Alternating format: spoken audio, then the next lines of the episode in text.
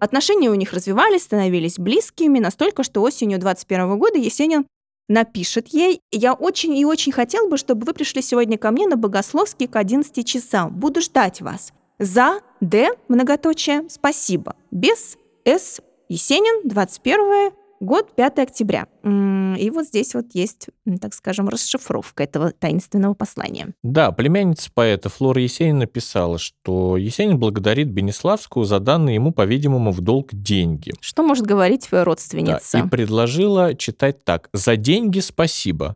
Но тут вызывает сомнение, что мотивация Есенина, зачем просить у Бенеславской деньги, если он известный поэт? Неужели он настолько все проматывал, что ему не хватало на жизнь? Не хватало, кстати. Э, существует, однако, другое мнение Натальи Игоревны Шубниковой-Гусевой, которая говорит, что под сокращением «д» подразумевается слово «девственность». Логично. И, конечно, Бенеславская очень близко к сердцу переносила увлечение Есенина Айсидорой Дункан. Она неоднократно записывала про нее разные вещи в своем дневнике. А вот некоторые. Я не знаю, хорошо или плохо, сначала стала спадать проходить было другое нам милое воспоминание и одно из сердечных свиданий с ним, таким большим. А сейчас опять шквал. Теперь он небрежен. Это после знакомства с э, Айсидорой Дункан. Потом она пишет. Всю ночь было мучительно больно. Несмотря на усталость, на выпитое не могла спать. Как зуб болит. Мысль, что Есенин любит эту старуху, и что здесь не на что надеяться, и что едет с ней. Это накануне отъезда в Европу и в Америку.